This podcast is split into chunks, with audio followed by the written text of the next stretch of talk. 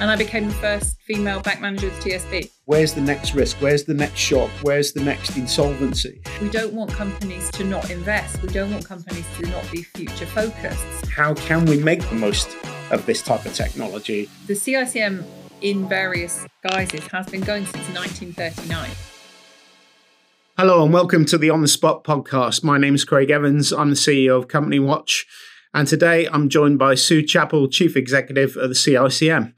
Welcome, Sue. Welcome. You too, Craig. Lovely to be here. Yeah, so good to see you. And nice sunny day today on Tuesday, just after the Easter break. So you get up to much over Easter? Yeah, we've gone out walking and managed to avoid most of the rain. So oh, that's a win. You? Oh, that's good. That's good. Well, I got caught by it yesterday in the Brecon Beacons. So, uh, yeah, it wasn't all sunshine, that's for sure, over the weekend. So, and the other one was managed to tidy away pretty much all of the Easter eggs. So don't have to feel guilty about that anymore. Oh, that's fantastic. Good well, I had done. one of mine stolen. Unfortunately, we had our stepchildren with us over the weekend. And uh, one of them sneakily put mine into his uh, in, into his suitcase and took it off on the way. So, uh, yeah, I didn't get anything, unfortunately. When it comes to chocolate, that's not a bad thing these days, is it? Yeah. So I just thought you and I have known each other for an awful long time. Um, so I just thought we'd do a little bit of fun, have a little bit of icebreaker just to get things going. Um, and it gives me the chance to maybe find out some things that I don't know about you, because I, clearly I probably know quite a lot. But so I thought we'd introduce the podcast with a couple of lighthearted questions. The first thing I'm going to ask you is, when you were in school, what job did you want to do and why? There was never any doubt, Craig. When I was in school, I was going to be the teacher, not a teacher, the, the teacher. teacher. And my first school report, aged five, which my mother still hangs on to and likes to show anybody at the drop of a hat, said, age five, Susan would do much better if she spent more time on her work and less time supervising the class. So there was never a question. I was always going to be the teacher. And then uh, as I as I went up to big school and bigger school um, and got older, and I, I grew up in East Devon, and I became more and more aware that actually I wanted to have some money and I wanted to leave home, and I, I wanted a car, and I wanted all those all those grown up things which actually required some money. And being a teacher would have required a lot more education than I was really prepared to do. So I left school at sixteen, and my... Uh, Uh, my two things that I was going to do was I was either going to join the R A F or I was going to work in a bank. And the reason for those two things were at, at the point that we left school, there wasn't that much employment around, actually. There, there, it was quite high unemployment. Yeah.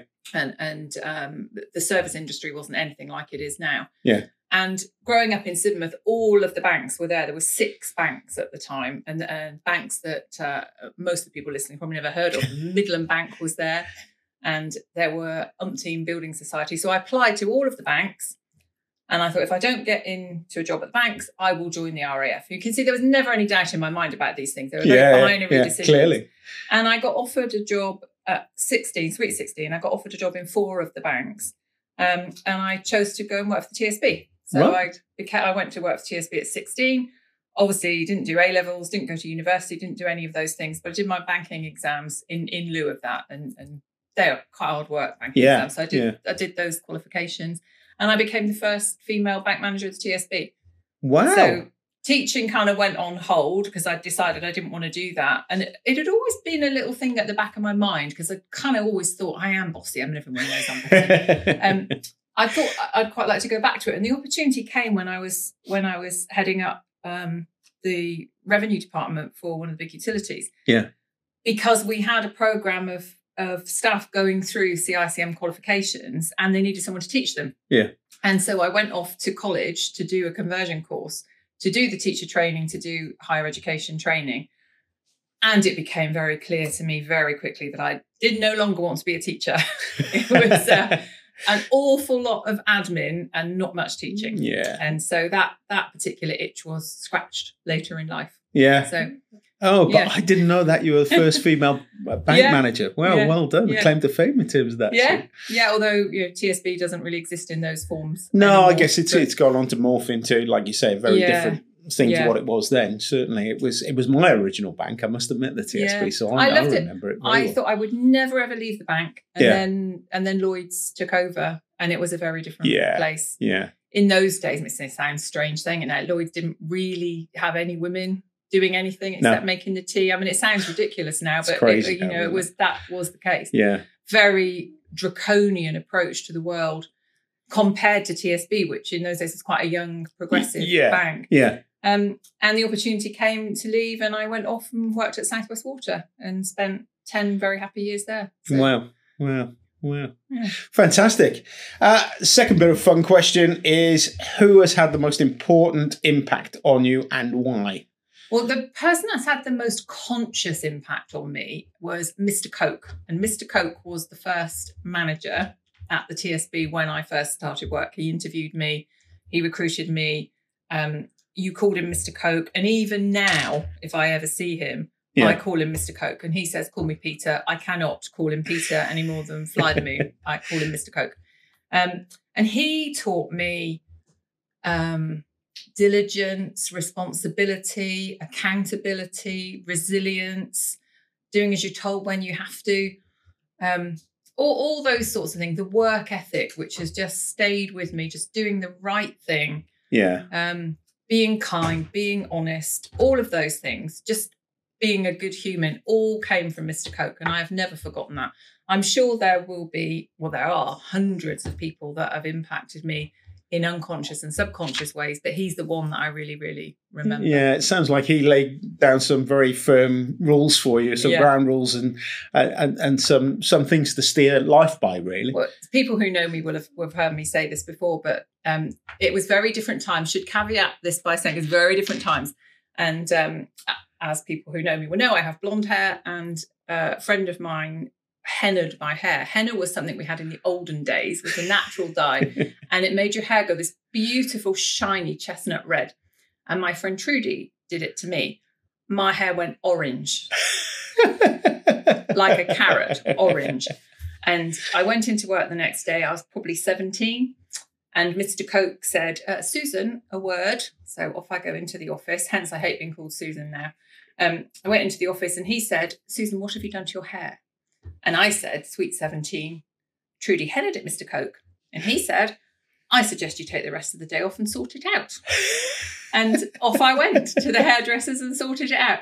Different times. Different times completely. Yeah, you certainly couldn't get away with that now, that's for sure. Jeez. Wow. And you wouldn't want to, would you? No, let's you, face you it. You absolutely to, wouldn't want so, to. Yeah. Uh, no. Thanks for that insight. That's great. And um, lovely to hear the story about Mister Coke. He clearly had a uh, big, important uh, place to pay in you. Uh, in your life, really. So that's that's great.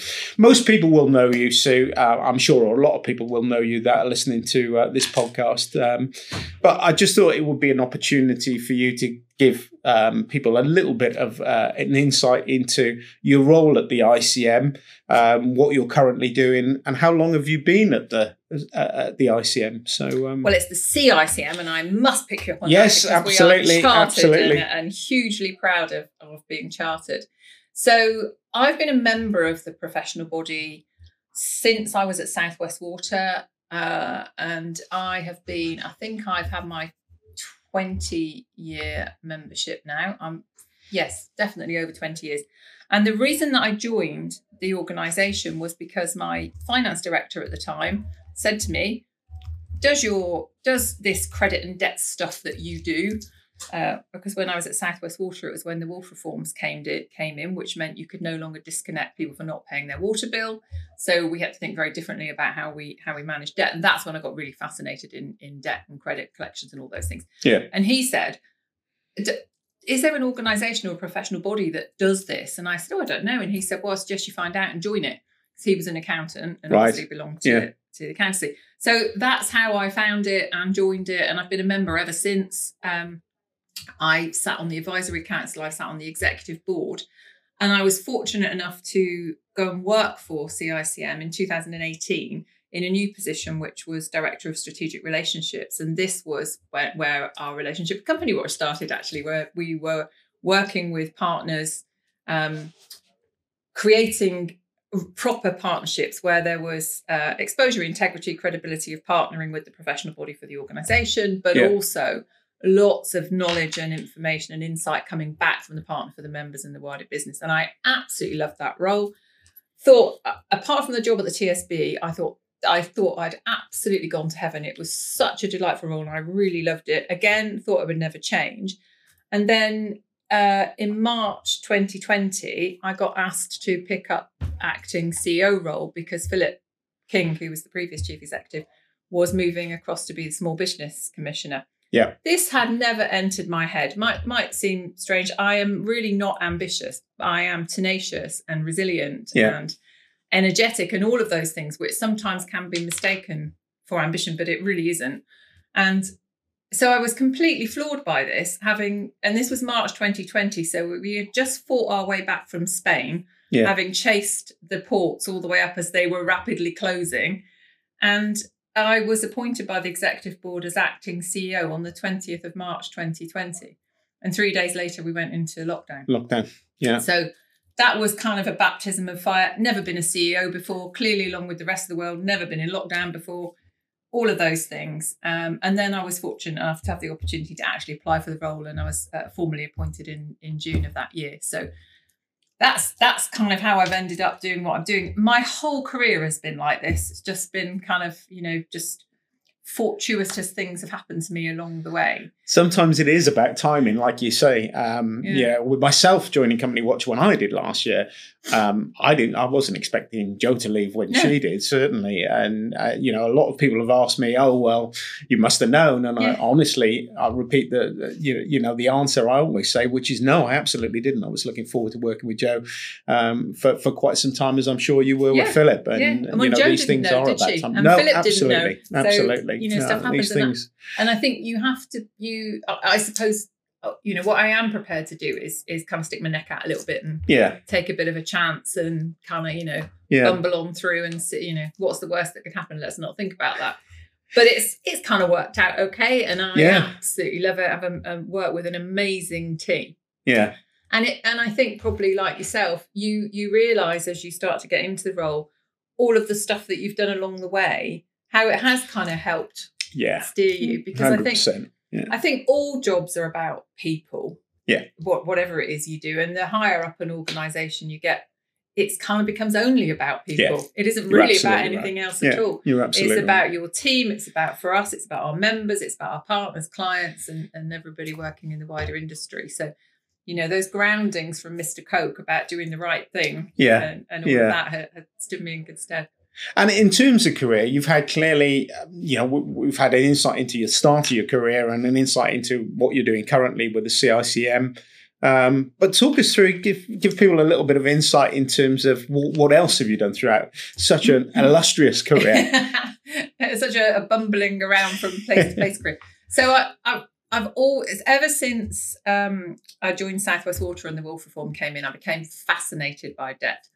And we went through a process at Southwest Water. Again, another company, I absolutely loved it. Never thought I would leave, but stuff changes and you just you just don't know what's around the corner, do you?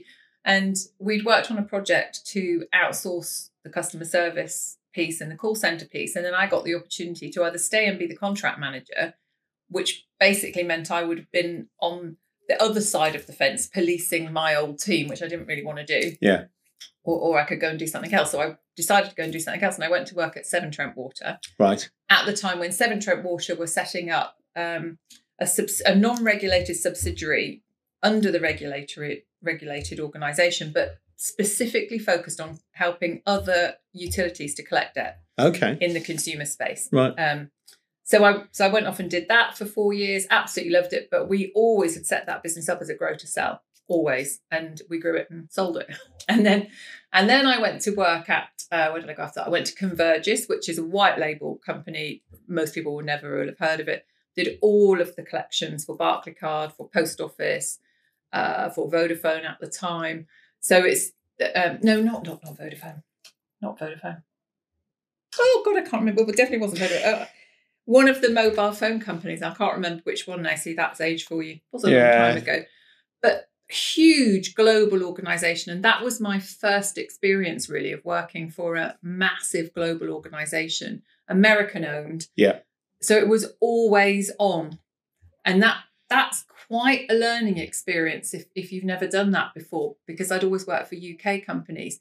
So as an example, you'd go into work in the morning and there would already be fifty emails yep. because somewhere else in the world it's the day is just ending or, yep. or you know, whatever else. So that I really, really enjoyed that. Found it, I, I learned an awful lot, but it was quite uh, disparate compared to what I've been used to because it was such a massive organisation. Yeah. Uh, and it employed twenty thousand staff worldwide or something like this. It was absolutely huge.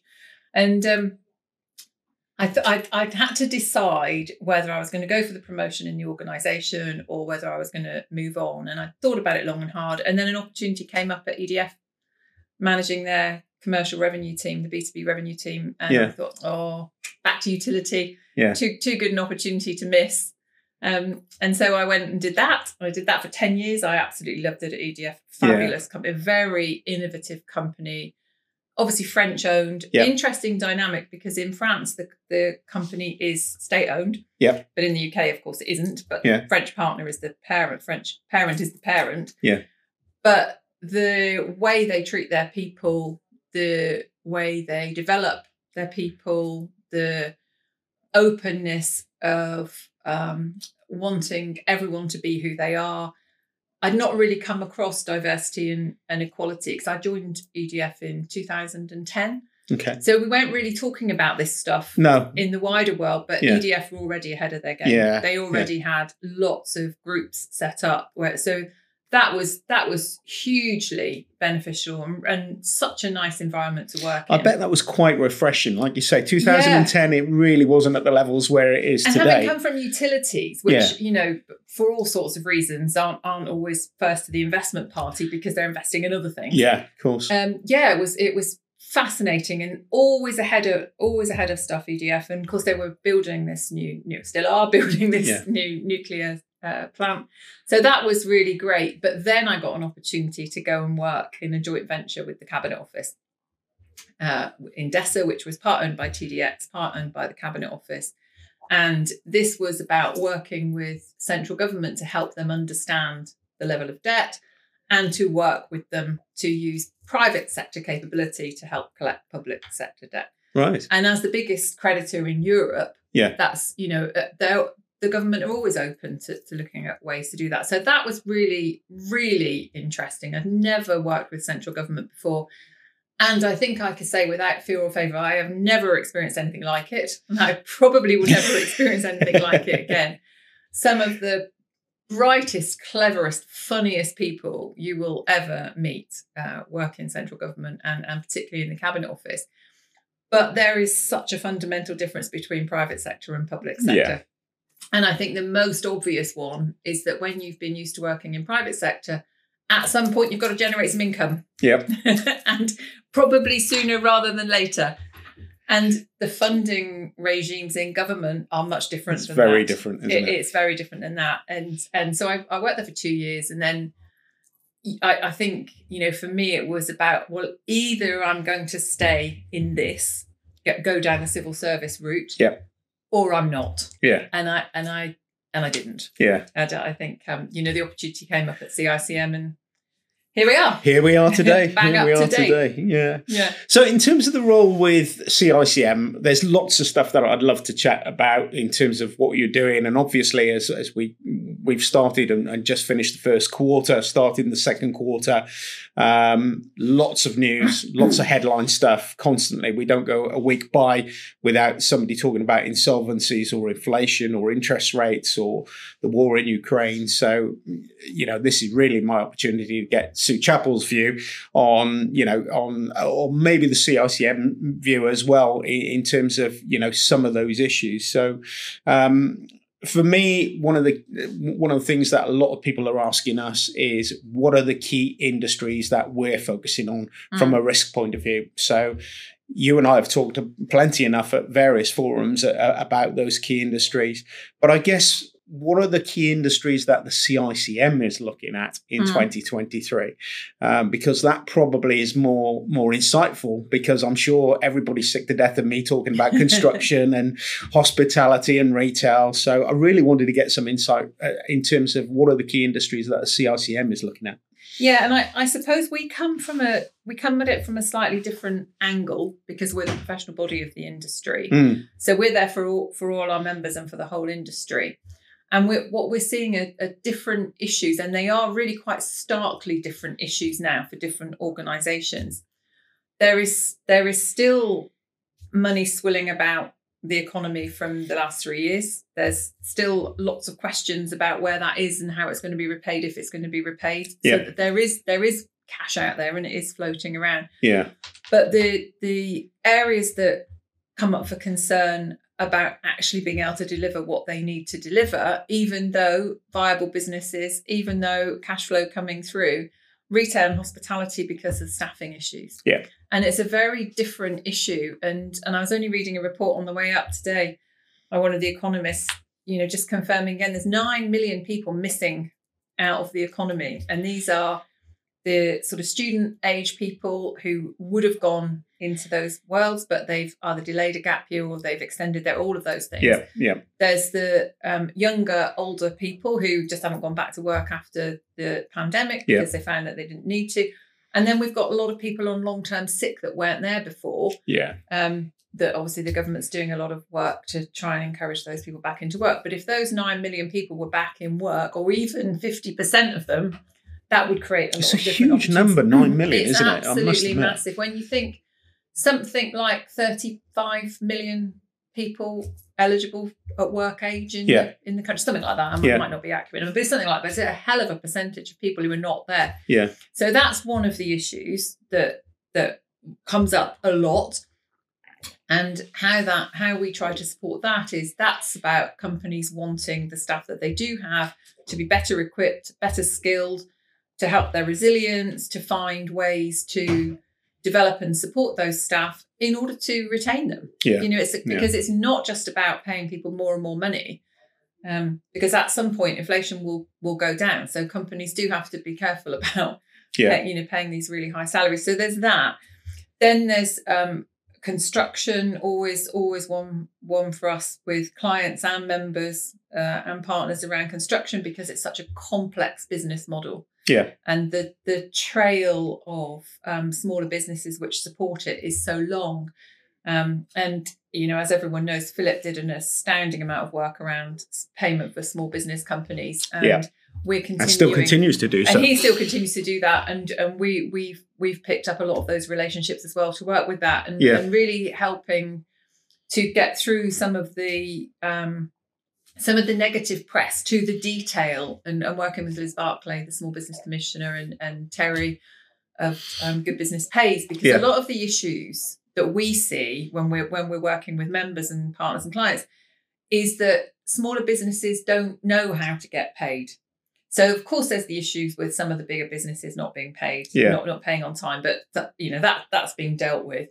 There's the issue of organize, smaller organisations being absolute experts at what it is they do, they make, they buy, they sell, they create, all of those things. Often one, two, three band organisations, they are not experts in invoicing on time or sending the invoice to the right person. The number of times we hear that an invoice has been sent to Maria in accounts because that's who they were working with, but it's not Maria in accounts that's going to get you paid. It's probably going to be the payments team in Poland or whatever yeah, it is. Yeah. So there's there's a there's lots of stuff around that that we do. Yeah. Um, and I suppose those those would be the those would be the main ones. And fintech companies are we're working a lot with fintech companies because they bring such a wealth of information, not about what they sell, because we're not interested in that, and we're not interested in our members being being guinea pigs for sales. Yeah. But what we are interested in our partners bringing is what they know. Yeah. yeah and yeah. that's that's hugely helpful, because I think there's we're still seeing in the industry the investment in um, technology, A I, software for improving yeah. the O to C processes, all of those things. It is really done at organisational level about cost savings. Yeah. And that's and I think that we see more of that in our industry because we are very rarely the thing the company does. The thing the company does is always something else. Yeah. yeah. And yeah. there's a there's a you know part of the business. And so they don't very often get the investment. They get the they and get the saving. Is that is that sort of plug in the gap that that nine million people that are out of out of the the employment bracket, if you like, or, or, or like you say, that number, if if we say there's thirty-five million people employed, you know, is that a way now to deal with that nine million that's extracted itself away? Because businesses do need to continue. Yeah. And if, you know, if there's automation, are our members looking at different ways of automating and saying, well, look, we can't get the mums on seats. We've tried. Yeah. We're continuously trying, and it's just, you know, it's it, it's a revolving door. So therefore, we've got to look at alternatives. Yeah, is automation one of those I, that you're seeing? Definitely one of them, and okay. I think there's much more confidence around it now, and the organisations yeah. that use it well in their teams, that they use the automation for the things that automation can do, the mundane, the repetitive, yeah. Yeah. all of those things, and use their people better trained, better skilled to focus on the things that actually real people need to yeah. do, and real people will probably always need to do, yeah, regardless of what of what technology comes in, except for if you listen to the to you know the talk around Chat G P T and those yeah. sort of things, yeah, and and I think it's uh you know that's that's one of the areas that we're clearly starting to focus on now, because if if you've ever had a play with it yourself, you ask it to do anything, and it it's alarming how kind of okay it is yeah without yeah. any training. Completely agree. And it's you know you can't I, I, I typed in recently you know how to be a credit controller, and and, and although you know it gives you ten thousand words or something, yeah it actually it's pretty adequate. yeah it's yeah. Not going to be a transfer, but with some help it could do that. And of course there's loads of things that need to be done around plagiarism and security and copyright yeah. and all of those things, but I do think we as a country, and particularly us as an industry, need to focus on how it can help, yeah. not why it can't. Yeah. And and stop worrying about those things, because will will we ever go back to the workforce levels that we've used been used to seeing? I, I think it's unlikely. I, I um, doubt it very much, like you say. I, I think it's unlikely, because I think, you know, the last three years have changed us all in, in some way or another. Yeah. And, and you know, whether, whether we like it or not, we're, we're all different from that experience. And I think that's one of the interesting things. We are all different from that experience, and pretty much all of us experienced it differently.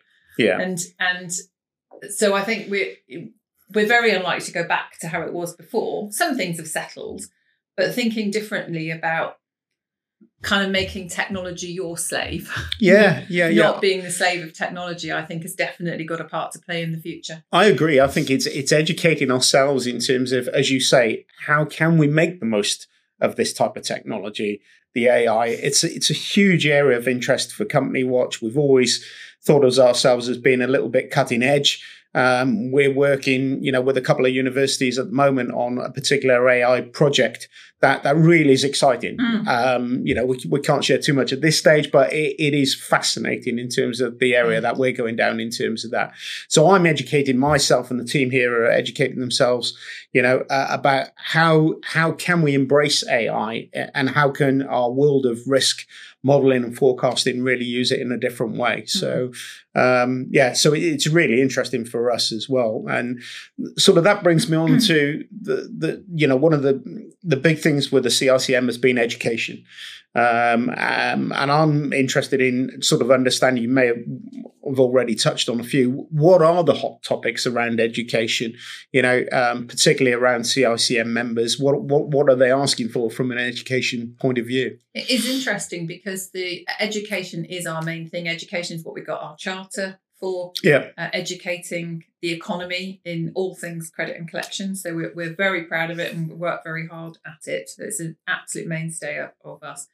So the qualifications, always, they're always high. And interestingly, we've seen a take up, uh, an increased take up of people wanting to do qualifications. And of course, they go right up to level five, which is degree level. Yeah. And training and qualifications actually have increased. And I think we, we, we all think that's because of what I was saying before. This is organisations investing in their teams. Yeah. Because you want to keep, they want to keep the good people, and individuals want to learn and grow. And so it's a you yeah. know, it's a kind of a win-win. So qualifications definitely, and obviously those the, those are always evolving. They're off-qual regulated, so we work very closely with the regulator on those. In terms of actual training, communication is always at the top of the list, and that's at all levels. Yeah. Um, so this is uh, one one of the ones that became very popular during the pandemic was one that uh, Jules, who's our content resource manager and one of our brilliant trainers, she developed specifically because as organisations had furloughed lots of people, there were organisations that have staff who weren't necessarily the collections team having to collect. So she did a bite-sized crash course in how to how to be a collector and how to communicate as such. And that's that. So that always is is really has a really good take up. And so the con the the titles of these things stay the same, but the context and the content changes. But always about communication: how to communicate with the customer, how to communicate with your clients, how to communicate with all of those things, and technology.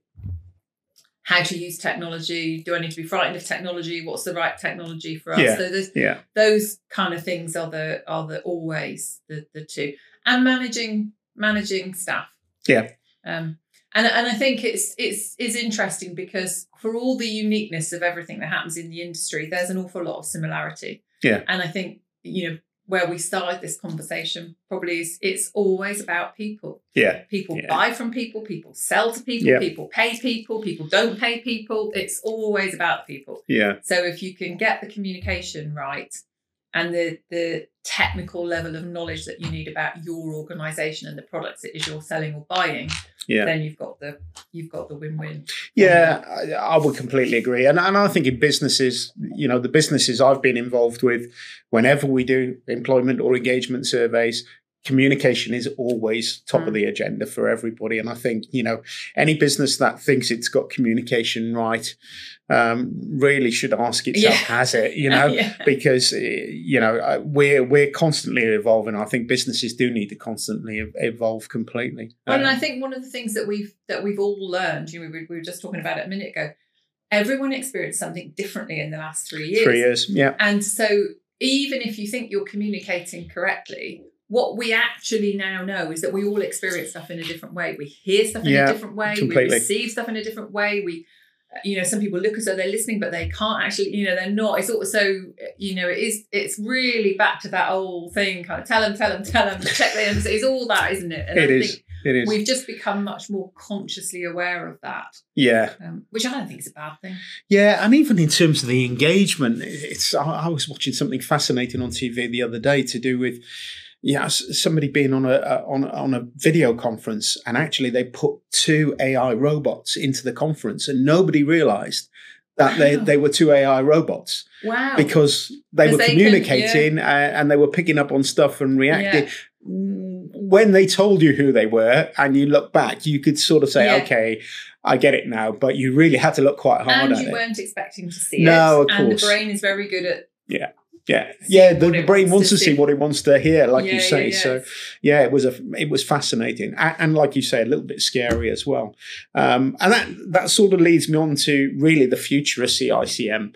So, with all this A I and all this technology floating about, you know, if you were going to look forward three, possibly five years, what is the future of C I C M, and how do you see that evolving? Well, let's hope it continues to to grow, because it would be terrible if it didn't under my uh, under my uh, uh, guidance. We the C I C M in various guises has been going since nineteen thirty-nine. Wow! When it was set up as the Institute of Credit Men, of course, because as we know, women didn't really start doing anything useful for a long time after that. Um, Not until you became manager at T S B, by the sounds of this. Um, So, and then and then there was a little hiatus because obviously yeah. there was a load of other stuff going on in nineteen thirty-nine. But, you know, we've been around for over eighty years. I wasn't aware of that, and I'll be the, honest. And the, the premise of the professional body, like all professional bodies, is to raise awareness of credit management, collections, accounts receivable as a career and as an industry. We take yeah. that very seriously, raising awareness. Is to promote best practice. So we again we work very hard on that. We we help organisations. We have the C I C M Q accreditation, which is like the I S O of the credit management collections world, and those organisations that have achieved that accreditation become part of the best practice network. And we support our members, clients, uh, partners, and the wider industry throughout. So we're we're multi-layered, and all of those things will always be needed. And and I think.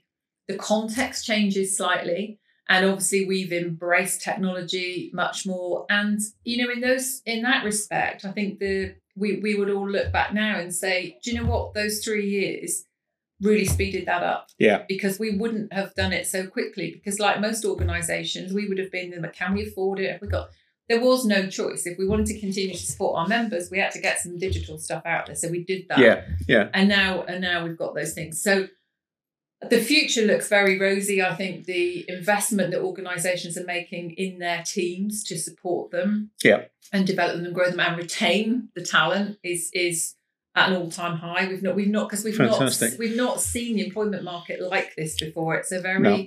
strange thing, and I think the the the underlying thing that we're experiencing across the economy and in the industry is is the uncertainty. Mm. And usually we would look back over history, and history has always been a good indicator of the future. Yeah. And I think we're in this hiatus period at the moment where the last few years isn't really an indication of the future, and we don't quite know what it's going to look like.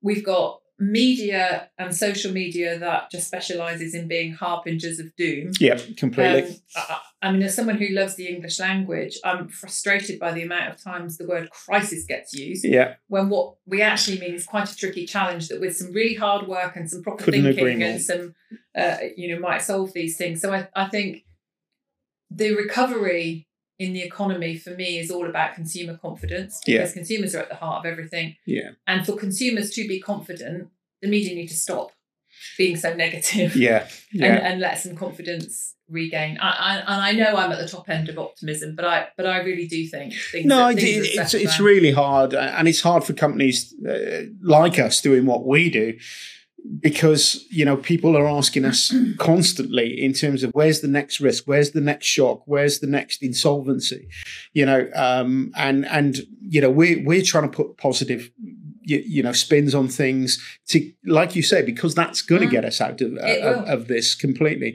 And yes, we are in, we are in a challenging situation. Let's face, yeah, you, you know, let's make no bones about that right now. And it's still going to be a bumpy ride for twenty twenty-three. Yeah. But I think, you know, the inflation spike uh, has gone very high and very fast. Uh, let's hope it goes the other way, down the other side of the slope uh, as as fast, uh, and that, you know, we do get into a recovery phase mm. far sooner than, you know, what we've seen in previous recessions, um, and and stuff, you know, challenging, let's say challenging, not crisis issues in the past, um, and and I think that's going to be the case myself, um, mm. certainly. Um, I can't let you go without asking you one final question in terms of what is Sue Chappell's view on the main challenges for business now as we come into Q two, Q three and Q four. So really for the remainder of twenty twenty-three, how do you see it with all your experience? It, it, it is this confidence around the uncertainty. And I think, you know, all the, all the organisations that we talk to, it's about sticking to what you know. It's about the basics. You've got to have cash flow. You've got to have money in the bank. You've got to be able to pay the salaries. It doesn't matter how good the order book is mm-hmm. if there's no money in the bank. It doesn't matter how fabulous a customer is if they haven't paid their invoice. A customer hasn't paid their invoice is not a customer, it's a thief. Yep. Philip King taught me that, and I've never forgotten it. It's and it's absolutely true. So it's I, I think when times are challenging, sticking to the knitting is never a bad thing to do. Just really focus back to on basics. Things. You're back to basics. Do it well. Do the work well. Deliver on time. Get paid, and focus forward. But I think the other side of that is we don't want companies to not invest. We don't want companies to not be future focused. So we do have to take that little bit of element of risk as well. But I think yeah. you're doing it from a firm base, a confident base, of a sound client base, then that's the best place to go through. And above all, just try and stay positive. Yeah. Because I think, you know, I go back to this, you know, the media and the social media rhetoric is negative because that's what sells stories. But actually, when you're in the real economy world and you look around, it doesn't feel like that. You and I have been to endless events over recent years where the economists will come in, Bank of England speakers will come in and tell you how bad it is. And all, all the senior leaders from various organisations will sit around the room saying they're kind of still waiting for it to happen. Yeah. So that there's there is some positive feeling out there. I think we just need to keep doing what we do well. Yeah, yeah, I couldn't agree more. Couldn't agree more. And that's that's a fantastic um, sort of place to to close, I guess, in terms of keeping things positive. So we'll end on that very high note.